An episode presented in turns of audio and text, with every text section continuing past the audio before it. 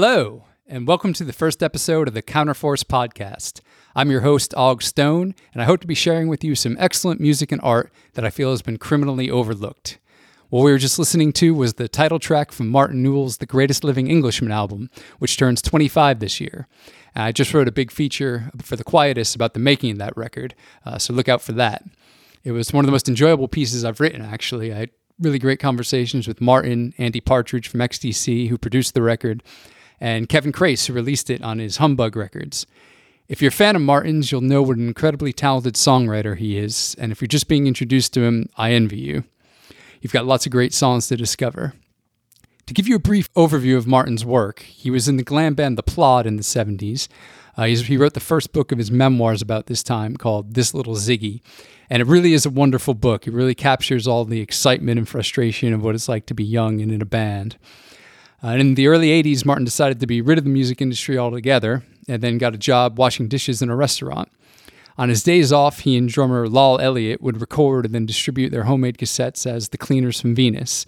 And they'd put out a tape a year, and by their third one, uh, 1982's Midnight Cleaners, they were really going strong. Uh, that's just a great record. Martin took his pop sensibilities to new heights there, and it just continued upwards after that. A few albums later, Living with Victoria Gray and Going to England would also be pop classics. In the late 80s, he and Nelson, who would go on to play bass in New Model Army, formed the Brotherhood of Lizards and released an album on Captain Sensible's Deltic label. The Brotherhood of Lizards were famous for doing a tour of England completely by bicycle. They were over by 1990, though, and here Newell would begin his long, successful poetry career. Today, he's England's most published living poet. So, this takes us to the interview you're about to hear, where we discuss making his first solo album, The Greatest Living Englishman, with Andy Partridge, and also talking about what Martin's up to today. I'll be posting stuff to check out on the website, www.thecounterforce.net, uh, songs and interviews and things like that. So, do have a look there. And without further ado, here's my latest interview with Martin Newell. Hi, Martin. Hello good evening or good morning or whatever time of day you're broadcasting, listeners.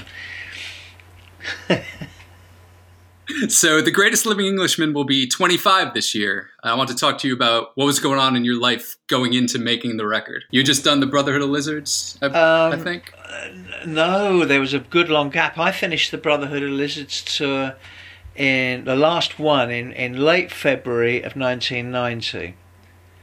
Um, and we didn't start The Greatest Living Englishman until three years later. But by which time I'd carved myself out a poetry career. That came out of the blue. I mean, one morning in 1992, Andy Partridge rang me up. Uh, and I didn't know him. Uh, I'd never really been a huge XTC fan. I, I, what I really liked was the Dukes of Stratosphear, So I was I was pretty surprised to get this call and he wanted my second poetry book, which was called Under Milk Float. And he said, Do you like XTC? And I said, I do quite. Yeah. And he said, Do you want to do a swap? And you can send me the book and I'll send you Nonsuch, it was they were doing at the time, Nonsuch. Uh, and he phoned me quite early in the morning as well. I, I, did get on with him. I knew I would. He's a very similar creature to me. Uh, but it was it was Lol firstly and Giles who were the big XTC fans, and Lol had given me XTC albums. I thought I think I'd bought one prior to that. I'd actually bought Mummer. I thought that was a good album, although it's a bit of a a minority choice, I suppose. I thought it was really special. Uh, what happened? Uh, the Greatest of Englishman. This time, this time, 25 years ago. Is that where you want to know where I am? I was doing a poet. Uh, I just uh, we were a, a, couple of weeks into the Greatest Living Englishman. Probably there'd been a few delays. We started in mid-January, and then round about this time, I had to go up to Middlesbrough, which is a, a former industrial town uh, in in the northeast of England, below Newcastle. It's kind of Newcastle's harder punk kid brother, if you like, uh, to do a poets residency, and um, that's what I did and I was doing that, and then I was going back to Swindon and going back to Essex. So it was Swindon, Essex. Hello, that's how's that? it was Swindon, e- e- Essex, um, Middlesbrough. You know all the kind of gritty places in England, if you like. and I was doing that, and built, and gradually, the the at the end of March, I think it was, uh, I was the Middlesbrough poets poets um, what do you call it? The Middlesbrough poetry residency, Loughborough Borough Council, uh, came to an end, and I came back to get on with the album pretty much full time. And Andy and I got on very well. Uh, we were we were similar kind of guys, you know, about the same age, small town boys, fairly dysfunctional but jovial guys with a fairly immature uh, sense of humour, and we, I have to say, we got on like a house on fire. Do you know how he came across your book of poetry in the first place? Uh, no, actually. Um, so maybe Mike Reed or, or, or, or Giles gave him a, a, a, copy of the first one, I Hank Marvin, which was just a little 16 page glossy pamphlet. But it had all the, you know, early rock resonances, you know, the poem about Hank Marvin, the poem about Deep Purple, the poem about status quo's fourth chord. I think he liked that. It was rhyming, it rhymed, it scanned. That's unusual in poetry nowadays. In fact, it's regarded as cheating to rhyme, scan, or be entertaining in any way. It's got to be serious and it's still kind of like that, you know. I, I, I, don't include myself in poetry, even though I'm still very published. You know, I don't I don't have anything to do with many other poets. I know John Cooper Clarke really well, but he's you know, kind of very good friend of mine, and you know, I meet one or two other poets. Luke Wright, he's another famous poet, but then John and I trained him. We're his poetry mum and dad, uh, and a few others. But when I when I hear about poets and I hear them talking, I, I generally just think, oh right, okay, well, get over that. And when you're an old guy, come and talk to me. So Andy didn't know you were a musician at this uh, point. I think he, he knew vaguely because Lol being Lol, uh, living in Bath, had turned up when they were making the Big Express, and and he'd actually gone to the studio, and I think he'd had a meal with them, and was even invited to do some backing vocals. But backing vocals aren't really Lol's thing. Um, and Lol had present, kept bumping into Andy at various points because Swindon's not that far from Bath, and Andy goes over to Bath quite a bit. And um, I think Lol had presented Andy with a copy of the the second Cleaners from Venus cassette album, uh, Any Normal Monday, and Andy had listened to this over breakfast and declared himself to have been entertained by one or two of the tracks. But really, the difference there are many similarities between how XTC works and how how um, the cleaners from Venus used to work, especially in our general English eccentricity, etc., yardy da. But musical accuracy and, and, and pride in our work ain't one of them. You know, our job was let's have some fun, knock the thing down, you know, and then Lola go out and get stoned, and I go out and have a, a drink of Carlsberg Special Brew. And you know, I wasn't interested in kowtowing to the dictates of the industry, really. I just thought, we're not doing this for anyone, we're doing it for us. And we started selling cassettes. We became, you know, kind of popular by accident, naturally, not as popular as XTC, but very much in what Andy would, I suppose, describe as a triangular way of doing things. There were there were certain similarities. We were provincial, provincial lads, and we didn't care what London said, did, or thought. We didn't think it was the, you know, necessarily the best thing, kowtowing to what the capital thought. And what I think we were far more rebellious, and also it has to be said, a lot more deviant, you know. So it was Kevin Crace who brought you guys to work together. Yes, he did because Kevin. I met Kevin at. Um, I was doing a gig at the Marquee, and I wasn't doing music. I was doing poetry because John, there was a Johnny Moped reunion gig, and I didn't know Johnny Moped, but Captain Sensible was involved in it, and a couple of other people. And I, and I met Kirsty MacColl and her husband then, Steve Lillywhite, there, the late Kirsty MacColl. There was all sorts of people there, and we went back to a place called the Columbia Hotel, which is a bit of a rock and roll hotel, and a very nice place, Bayswater, I think it is, and. Um, I met Kevin Crace at some point there. He introduced himself and said he really likes the Brotherhood of Lizard stuff and he would like me to make an album for him. I mean, Kevin must take the credit for this. And um, I've I have duly credited him with it. And then somewhere I said, "Sure, I'll make an album for you." And then he said, well, "How would you like Andy Partridge to produce it for you?" And I said, "Well, you know, kind of that English thing. Well, we haven't really been introduced, you know. Well, We we had we'd spoken on the phone and that, but I said, look, he knows me as a poet. I don't know how much he knows about me as a musician, but he probably wouldn't think very much of me if he did, and I don't care anyway. But yeah, I'd work with him because I like his ideas, and um, we eventually I said, but you can organise it. And I said, where is it, mate? He's in Japan. I said, well, you phone him up. I'm not going to, kind of thing. You know, if he if he's up for it, I'll do it. And then, to my surprise, Andy was expressed an interest in doing it. So, um, he, first thing he said was, can you send us some songs? So I sent him what I regarded was about. I don't know, 18 or 20 of my best songs. And he came back and you know, the good news was, hey, he said, hey, Martin, these these songs, some of them are really good. I reckon we've got about half an album here. And I was like, half an album?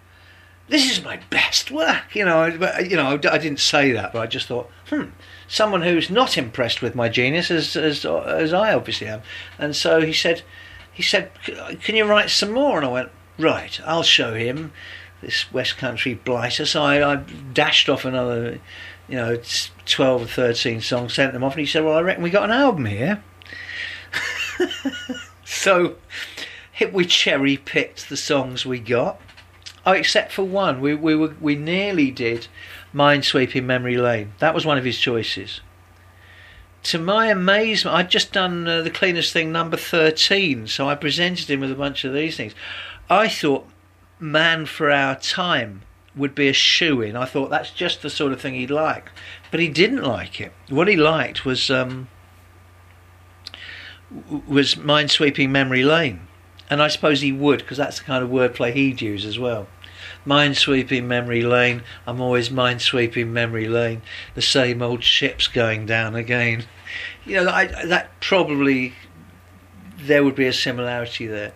Um, but we didn't do it because he said we, we, right at the end when we were end of making the album he said have you got another song and I said I played him a bit of Straight to You Boy and he said I said it hasn't got um, a verse I, I said I've just got this great idea of the chorus and he, he said well while I'm mixing the drums down go in the kitchen and, and write the other bit of it yeah his kitchen this was I not oh yeah all right because I suppose a lot of people would have been daunted but you know, this is just me and Andy just went, yeah, all right. And so I sat in the kitchen, dashed out some words, came up with a verse pattern. He said, yeah, that'll do. And so we did that. And there are some people, some dark-minded people, who think that's the best thing on the album. It it was certainly the one we made the least fuss over because it was the last thing we recorded, I think, and it involved a piano, what Andy called a Scout Hut drum kit. Sh- you know, some shakers. Uh, he made a couple of shakers out of fairy liquid bottles or something like that, and a, and a tambourine, and a bass note on a piano, which was something I think we, we nicked off George Martin. He was very fond of doing that on Hard Day's Night period Beatles. So we did that, and, so we just, and I put the echo on the piano because I like lots of reverb on a piano, and we came across this sort of cleaners from Partridge type of finisher. I really like that track, you know. So the songs you sent him were they the songs you sent him originally were they what uh, ended up on My Back Wages later on? Um, well, they ended up on My Back Wages. My Back Wages was just a, a bunch of stuff that you know, I thought people long after the Greatest Living Englishman, I thought maybe some people would be interested in the demos. Uh, what did I write after I knew I was making this album? I think Green Gold Girl of the Summer was was a, a late entry. Uh, possibly the greatest living, yeah, greatest living Englishman definitely was, and so was We'll Build a House. These were songs written specially for Andy because he wanted more songs. I noticed on the um, on your uh, Bandcamp page for My Back Wages, it says uh, that you wrote those when you had the chicken pox in 1992. Uh, yeah, was, uh, there was a stack of stuff. There was something like some ridiculous amount of songs I wrote. I got chicken pox for the second time as an adult. I, someone said, "Look, you better get to the doctor. This can be quite serious." So I went to the doctor, and the doctor said, "Just you know, I don't think the doctor even wanted to see me, but he just said, look." Unfortunately, it can be quite serious at your age. I think I was my mid 30s or something. You've got to stay in. You'll be contagious. So you got. I, I just had to. I was gated. So uh, I was locked in for basically not locked in, but I didn't leave the house for three weeks. It was winter, so that was okay. I felt ill for a few days, feverish, but after a while I was just bored. But I couldn't leave the. I stayed in, and I had Captain's eight-track recorder, and I recorded all the time, every day, day in, day out, until I was let out of the room. so I wrote stacks of stuff. I think I wrote Arcadian Boys and all sorts of daft stuff. You know, Smash Your Watch, things like that. I just wrote, you know, I was writing one or two songs a day, you know, and then recording them for for 18 days. So let's talk about some of the songs on the record. Um, Goodbye Dreaming Fields has always been one of my favorites on the record. Could you tell when you were making that that that was the lead track? No. Um, I I brought that was a real afterthought. That was all, that was all, one of the newer ones. I'd had it hanging around for ages, and I think I'd, you know, the album wasn't entirely written when we'd started working on it. And I said to Andy, "Oh, I've got this other song here." I said it's not really demoed. Um, so I played it to him in the kitchen or something. He said, "That's not half bad. We should use that." And again, I had to finish the lyrics.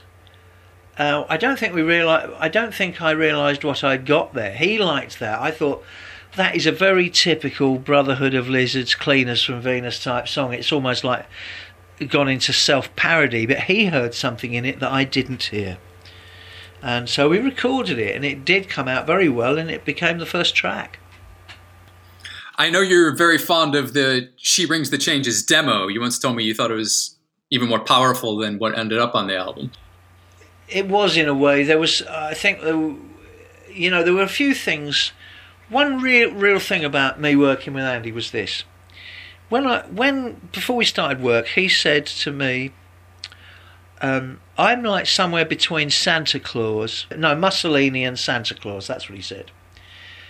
And and he likes to crack the whip, and I thought, well, that's fair enough. So, you know, you be the chief and I'll be the Indians. And I said, I will do what you tell me uh, because that's your job and this is my job. And and um, you know it was just country logic there. And I said I might just hold out for one or two vetoes, and there was one where um, I think it was on She Rings the Changes where it would normally go to a D, and he said, uh, you know, you could put a, a, a diminished chord in there on a second fret, and I thought, yeah, I could do that, but that's not the sort of thing I do. That was one of the few things I held out for. He said, and he said, why is that? I said, that's something you'd do. And I said, you know, in all my rashness, and temerity, I said, but we aren't making an Andy Part. We're not making an XTC album. We're making a Martin Newell album. Newell album. And he said, that's fair enough. Yeah, okay, leave it. You know, I, I never found him difficult going. I. Um, Various people said I was going to find him difficult, there'd be an ego clash. I never found that because I just thought, look, you're the producer, I'm the artist, you're the chief, I'm the Indians, let's let's do this. And I just trusted him. You know, I put my foot out into into thin air and hoped there'd be a you know, a rung there to climb up, and there was usually. And he was actually not hard on me. Uh, yeah, he was he was exacting, but he wasn't cruel. He could see if I was getting tired because he has the hearing of a bat. Things that I would have left just where it's yeah, one of the backing vocals is slightly flat, but we can cover it up in the mix. He made me go back and do it again six, seven, eight, nine times till we got it right. And uh, sometimes my brain would be aching from it, and he'd say, he'd just say to me like an uncle or a best mate, he'd just say I'll tell you what, you're getting tired, aren't you? Why don't I make you a cup of tea? We'll have a biscuit and think about this. And and that's what he was like. I, he was fabulous to work with. So XTC were basically well, they were on strike to their label at this point, right? They were. What I think the expression he uses in his usual eloquent way was they were a ship trapped in ice. That's he did actually write a song of that name, but they they they like like all good British workmen they went on strike and I couldn't blame them. And you know Virgin said, "Well, you owe us money." And when they eventually sent the auditors in, which was a very smart thing to do, and one of the few tricks I, I came back from with Andy, it was um, he said, you know, the auditors went in and said, no, sorry, mate, you owe XTC money. But the fact of the matter is, they were a ship trapped in ice for five years, and it did kind of stymie their career a, a bit. Well, that and the fact that, like me, Andy's not overly fond of touring. Why is Dave Gregory uh, credited as pop mastermind? Well, I was astonished when I met Dave. He was, you know, he was a really nice guy, and um, a rather gentle soul, but he knew just an insane amount about the minutiae of pop. You know, if you had him on, you know, if you had him on a quiz team in a pub for a pop quiz, you'd, you'd have the team basically. He knows too much. He's a man who knows too much. He should be killed really for how much he knows about pop, especially '60s pop. It's ridiculous you know, Dave Dee, Dozy Beaky, Mick and Tich B sides, stuff like that. That's what he knows. it's dangerous, I tell you. Was he involved uh, while you were making the record at all? No, he wasn't actually. Um, but he did used to pop round, and it rained rather a lot. There. I've said this in the sleeve notes, but it rained rather a lot. So, one abiding memory I have is of of Dave Gregory coming round with his you know, dripping umbrella and his sensible raincoat on, and shaking his umbrella and coming in listening to what we got. So, yeah, more about individual songs. Uh, what inspired you to write a Christmas song? Oh, the Christmas song was one of the things that came ready made. That was probably one of the earliest ones I sent, and I didn't know this at the time, but Andy loves Christmas. Andy loves Christmas like a like a, a, little boy or like Chris Evans loved Christmas. You know, he's you know he's there kind of like at the beginning of October saying, oh, "I love Christmas, me." You know, he's not. I think he just likes everything about Christmas, and and uh, so we got to do a Christmas song, uh, and you know there was I I did have to. That was quite over the top. I probably wouldn't have had the rinky-dink piano on that, but he did a fabulous job on the on the drums and the bass and everything. Uh, and the backing vocals, they sounded really good too. He knows how to make a pop record. I love the drumming. I love I love Andy's drumming. I, I didn't know this about Andy, but I seem to remember telling me that drums was the first thing he did. That he was a drummer first, or he had been a drummer at some point. Because he certainly knows his drums, and he, he, he knows drums like kind of beat group Ringo Starr type drumming, which of course is the drumming that I love. So I, I didn't argue with any of that. So Jangling Man, I mean, that's one of your nicknames, Mr. Jangle. Well, that was written, yeah, because um, uh, yeah, Sensible calls me that. Captain Sensible calls me that. That the song that was written because it was the poll tax riot. I wrote that right about the time of the poll tax riot. Uh, the Brotherhood of Lizards has broken broken up, and I was just thinking, you know, it looks like I might be becoming a gardener. I'm just, you know, one of these poor people that, that the government at the time in this country had just said, well, we've taxed everybody, so why don't we tax the working poor as well? You know, I just thought, you know, I was that poor. I've never signed on or taken what you would call welfare in America or what we would call signing on here, but I just thought, I'm making enough money to just about pay for my own revolution, you know, if I brew my own beer and don't eat too much and, and cycle everywhere. But if they take another 30 quid a month off me, which was a substantial amount then, I, I don't know what's going to happen. Know, I'm going to be walking around in rags. It's going to be like the Edwardian crisis over again, you know. And um, of course, yeah, it was a bridge too far.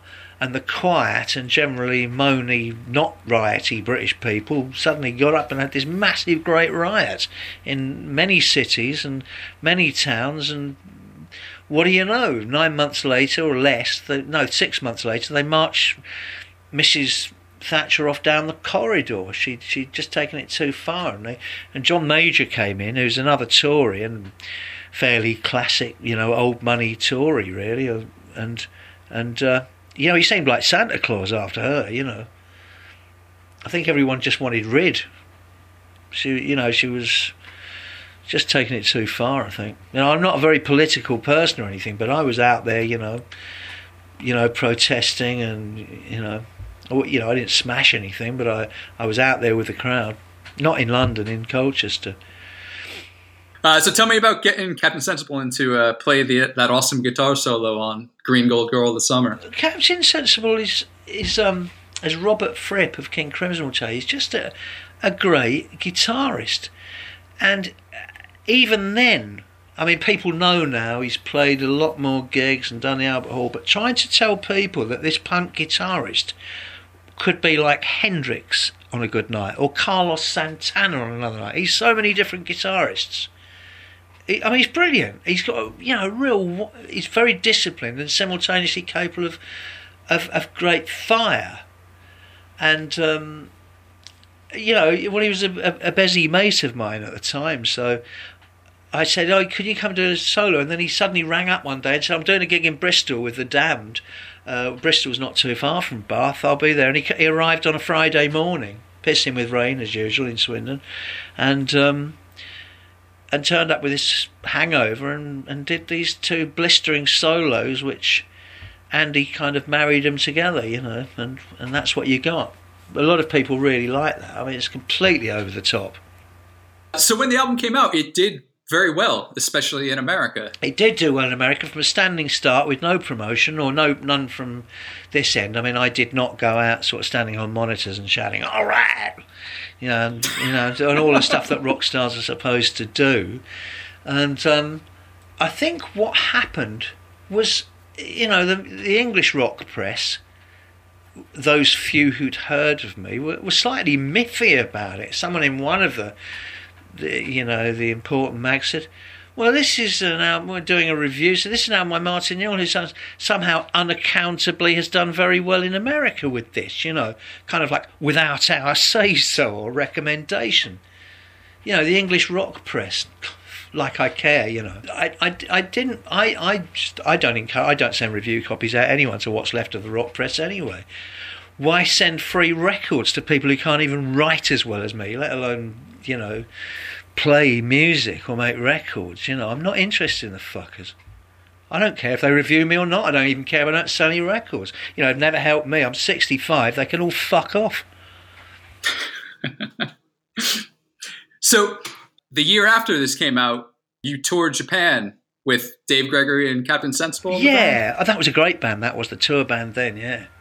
Um, you know, I, I, was well out of touring. by that. I was 40 years old by that time, I think. Yeah, about. And I didn't want to go touring, but but they said we've got you a band, and I said, oh yeah, right. You know, was it old session man said, no, it's all your mates, and they'd phoned up people that I knew personally who I liked, and said, "Do you want? Would you go out and play in Martin's backing band?" And, you know, so I had Gary from the Damned, Captain Sensible from the Damned, Nelson, my old mucker from Colchester, who'd been uh, who'd been in the Cleaners from Venus with me in the Brotherhood of Lizards, Captain Sensible, Dave Gregory. You know, I mean, uh, you know, and they said, and all these guys want to go out and do this tour, and you, you know, and I just thought. Right, so we went out to France, and I think we did Germany, we did Japan, and um, I just thought, well, great. Now you found me a band that I'm not worthy of.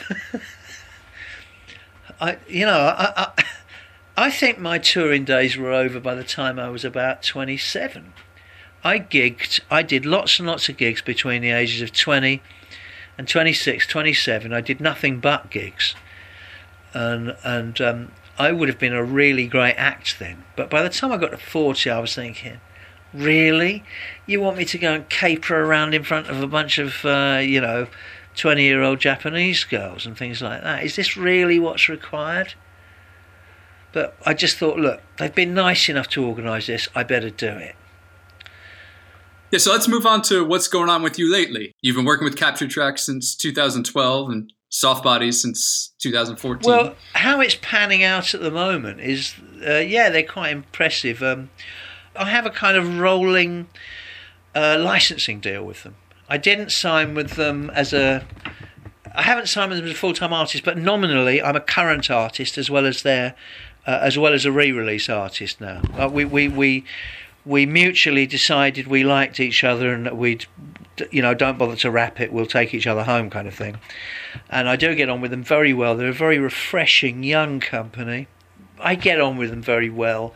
Uh, the very newest stuff, my newest stuff altogether, I'm, I think they're a little bit chary of that, which they would be. So what happens now is I've set up my own. Basically, it's like back the old cleaners day. I make these little short run al- albums, And I think what'll happen as they as they get older is, you know, we'll cherry pick a best of like we did with Tea Time Assortment, which was a best of new Newell that came out a couple of couple of three years ago. I think that's done all right. So any time they want to cherry pick tracks that seem to be popular, but I'm I've got Star Cafe coming out in April. Yes, let's talk about Star Cafe. What inspired you to make the record? Star Cafe. I wanted to write a musical. I wanted to write a a lo-fi indie DIY lo-fi musical, right? So um, that's what I did. I just set to it. I didn't want any big production numbers. I wanted an indie music that could be an indie musical that could be formed on a budget in a cafe because I am pig sick of hearing people's lazy jukebox musicals like we get all the songs of Queen or ABBA or or some 60s band and then we wrap them up in a tenuous storyline stick a band on stage I mean I know it's worked one thing it's worked really well with is the Kinks one you know I, th- I can't even remember what it's called, but everyone says good things about that. But I didn't want to do that. I wanted to write a new one because if we, as I'm always saying, if you if you gorge yourself on the past, you won't leave any room for the future. So I wanted to write a a nice, cheap, low budget, cleaners from Venus type, low key indie rock musical, and that's what I've done. And I think Captured Tracks probably say, well, let's see how it's going. And I thought, well, I could release a limited thing CD, and if people really bite, then then we can have it out. So I wrote this thing, and we'll bring it out in April. I'll press up a few CDs because some people like CDs. Um, and we'll, we'll do, I've got all the downloads covered, so we can do the downloads and streaming on it. So basically, if, if it does really come up in a wash and people really like it or it grows a, a reputation, Captured Tracks get the best of both worlds because the artist has DIY tested it, you know. So, they, you know, it's no skin off their nose. So, what's the story it tells? It's Cinderella, basically, or Indierella, as I like to call it. um, it's it's it tells us it tells a story in a world of um, oh, what I call a national karaoke. You know, Simon Cowell and all that stuff. You know, the the, the search for star that that there's a, a, a young, intelligent, you know, gamine. You're not even sure. You know, it's it's an LGB world. You know, you're not even sure. You know how she's oriented, but she's a she's an indie songwriter and she's a good songwriter, and she's got an old wreck of a of a granddad called Ronnie. Guess who he's based on? You know, and um, and he hangs around the cafe and he, he had a band in the in the in the late 60s and he's a friend of hers and then there's a a boy who works in a cafe then she's got a stepmom and two sisters and the and the mum the stepmom had a couple of hits in the 80s and then she's got a dad and the dad the dad is a really cheerful guy, but he's Mr. 80s. You know, he just likes money and cafes and music, and he thinks that the kind of the big talent shows are a really good thing. And so the girls want to be on the talent show, and eventually this young girl is persuaded, she's very much the Cinderella figure, to go for the talent show at the behest of her granddad and the guy who works in a calf. And no one thinks she's going to win it, and she doesn't win it, but she has the best song. And eventually, the ch- the charming boy who is Prince Charming basically, who's a Bowie or a Prince or something like that, comes in and sweeps her up and said, and just says, "Look, this is dross. I will take you out of this world. Let's get out of here." You know, you know, sod the, you know, the talent competition and the kind of values they have. Frankly, I think Simon Cowell and his talent competitions are a very good thing. You know, because it doesn't involve any. Um, it doesn't involve any. You know, they should just put a big thing saying at the bottom saying no artists were hurt uh, in the making of this money program. I mean, and um, because he just goes around and picks people straight from the call centres to imitate people who are already famous, and some of whom shouldn't be, in my opinion. But that's just a matter of taste and age, I suppose. Uh, um, but you know, he does, he, in the old days, someone like Simon Cowell would have been pestering people like me, you know, making us have the right haircuts and and having special rinky-dink little songs written for us when we had perfectly good songs of our own. Yeah, you he's the kind of mover and shaker. So Simon Cowell is doing the music world a big favour. He's he's keeping his nose out of the interesting stuff and just picking, you know, people from real life to try and imitate songwriters, I guess. So I, I see him as a very good thing, you know, because he's he's kind of he's he's acting as a filter process. He's keeping the androids out of pop. I'd probably be regarded as executable for that in certain quarters, but then do I give a fuck? No. Yeah, we've we've often talked about how there's very few people who write great timeless songs anymore. How how do you feel about the state of music these days? Besides all the Simon Cowell stuff. Well, um, I'm just trying to write songs. I think that. Excuse me, I'm just pouring uh, cider here. Um, I think a song is a song is a song, and I'm still struggling with the form. You know, to write a song that people will like, that has a touch of humanity about it, and I'm very interested in torch songs and the kind of thing I go back to. You know, there's a bunch of people of my age, and what they do is when they finish their jobs with the civil service or running law practices or something, they they grow their hair a bit, what's left of it, and then they put on some baggy jeans or some dungarees. Then they go out and buy a very expensive guitar, and, and they tell they say they're going back to their roots, and by that they mean they're playing Black American blues, you know, or something, when they're actually middle class English civil servants who've just retired, and um, which is interesting because I don't think of the blues as my roots. I'm you know, I'm aware of what the blues heritage is, but it doesn't have much to do with me. My my roots were pop songs. You know, I I think really I'm more interested in the Carpenters or Gilbert O'Sullivan or something like that. I like a good song. There's no point in me trying to trying to write a song about you know my my my woman's you know left me you know and she was got something terrible and she's gone down St James Infirmary and. Uh, frankly, you know, I'm taking too many drugs and drinking too much, and and uh, you know, I, and my parents were both picking cotton because th- that's not true of me. Actually, I come from a, an English suburb, so I try and write songs about that.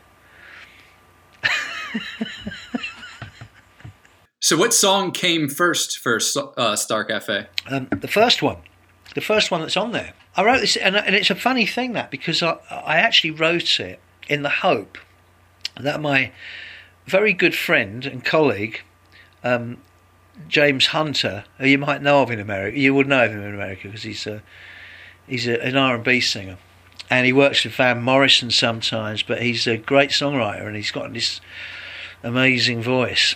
Uh, look him up.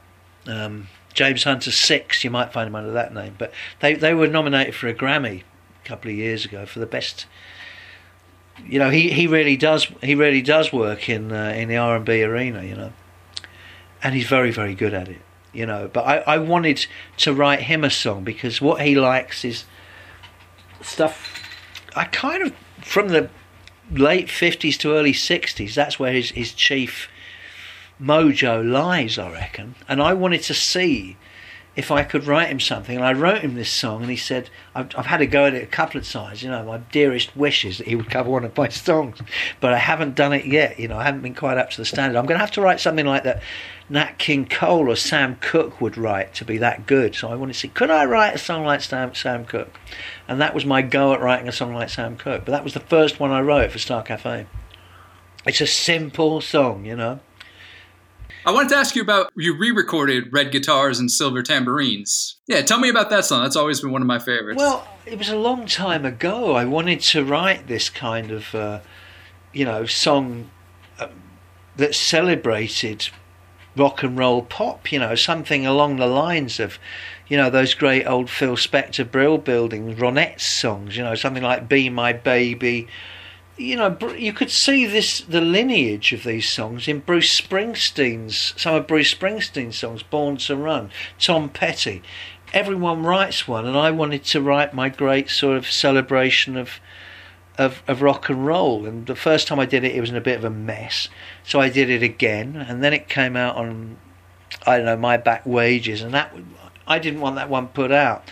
Then I had another go at it, and it still wasn't right, and then this time I had another go at it and I scrapped that completely. And then this one came out. I was thinking, actually, I think this is as good as it's going to get because I was trying to make it so big and so epic. I kitchen sinked it basically, and I thought what it actually needs is just one really good guitar. and, and and you can have a choice between a guitar solo or some ooze. So I chose some ooze. you know, I wanted everything. It's like a kid in it's a it's a it's a kid in a toy shop song, you know. Wow, there's a potential to put everything in this, but I thought, let's not have a guitar solo. Let's do my favourite standby, put a glockenspiel on it. So you're waiting for the big screamy break to come in, and instead you get a glockenspiel, or you get just get some ooze, and it underplays it so that the listener gets a little bit of a chance to think, you know, to think what they were in there. What about Taken to the Cleaners, the second part of the memoir? Is that still coming? It's still there. I mean, it's it, the, the chapters are still there. Uh, it was soured for me somewhat by the whole experiences. I'd got into this thing where, you know, we were going to get the pu- the book publicly funded, and quite early on in the process, two months in, I thought, I don't like this. This is not my normal condition. I've never taken the money before I did the work. And all right, all right, I had about half the work done, but I thought it, it, it never felt right with me. And and the further we got in, as as each day went in, I thought I feel very uncomfortable with this. Is there any way we can give anyone, everyone their money back? I don't want to do it. And there was, and they did, and everyone got their money back. I mean, it probably made me look a bit of a, a fool, but you know, rather I'm, I'm I was made a bit of a fool than you know I came up with an inferior product or people got rooked or something like that. I'd have hated that. So, are you planning on finishing it at some point? Well, I will finish it, but I, what I'll do is once I start writing, because I, am rather overfaced with writing, I've done a lot of writing. Uh, my life has changed a bit since my my eye, all my eye tribulations, and when my when my eye eye was restored, one of my eyes was restored it kind of made me think I want to go out and live my life, just really simple, look at things. So I'm not think I'm trying not to think too much about writing, and I have no plans immediately for another book. Well, apart from a small travel travelogue about Essex, but it's there. It's never going to go away. I mean, you could probably, if I, you know, if the bootleg Mark Chapman ever appeared at my door, you know, or something like that, and um, shot me or something, um, you could find all the different chapters and probably hang them together, and it would be a kind of, you know, it'd be quite a lot of that book in there. They're, they're, they're all on my on my computer, and some of them have even gone out to the internet. I mean, some of them have been published. You know, but I, I could tell the whole story, but I'm thinking at the moment, everyone, and people who've got substantially, well, if not less interesting stories, certainly less entertaining writers. Everyone's getting their, their their memoirs out at the moment, and I kind of don't want to be in that little undignified scramble, you know. Oh, me, me, me. No, I've got a really interesting story that I really can't tell very well because I haven't spent much time either reading books or writing stuff.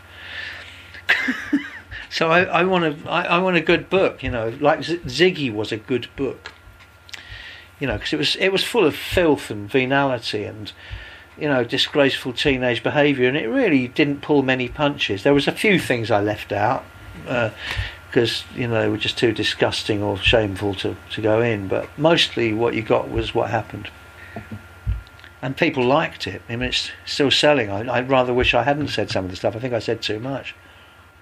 Yeah, I just want to. You know how Bob Dylan is on on tour for the rest of his life you know, that's what it, that's what he said. That you know, I'm on tour for the rest of my life now, kind of thing. Um, which is fair enough. Well, I, I just like to think I'm I'm kind of making an album for the rest of my life. And I just want to keep on recording, and at home, and not interfered with by the record industry. And I'm sorry if it doesn't come up to scratch. You know, if it was good enough for Mac DeMarco and Ariel Pink, to lift, then I think it's good enough for the rest of the world. Because I keep hearing these things that I've been, you know, I, do you believe this? I get asked these questions. How does it feel being an influence on all these new young musicians? And I was like, what? Where? Who? And and apparently I have been. And I keep and I keep going on on YouTube and someone saying, "Oh, so and so has really ripped him off," or such and such has stolen this. And I'm thinking, well, I can't hear it, but I'll tell you what, I really do like what Mac DeMarco and Ariel Pink do. I think you know, it sounds nice to me. It doesn't sound like me, but it sounds really nice. You know, I- you know, I, I, listen to Mac DeMarco quite a lot, especially Viceroy. That's good. Viceroy, something really nice and relaxed about his guitar playing. He's, he he does some interesting stuff. But I don't think it sounds like me. I just think it sounds good. And there we go. If you're looking for where to start with Martin's work, I would highly recommend Midnight Cleaners, Living with Victoria Grey, and Going to England. Also, more recent album, which is possibly my favorite, is Return to Bohemia. There's some great stuff on that. These are all under the Cleaners from Venus band name. Do check the website, www.thecounterforce.net. I'll be posting songs to listen to and links to pieces I've written about Martin. This was, I think, my fifth interview with him since 2012. Uh, also, if you're interested, sign up for the mailing list on the website. I'm going to be sending out a weekly email of seven songs I'm currently digging. I always say that a great song is like that feeling you get when you first kiss someone you really fancy. So there'll be lots of those. I hope you enjoyed this first episode of the Counterforce podcast. I've got some cool stuff planned for future episodes, so please do subscribe. Thank you for listening, and I'm going to leave you with one of my favorites by Martin. We talked about it earlier, a song that perfectly captures the youthful spirit of pop and that wondrous feeling we get from it red guitars and silver tambourines.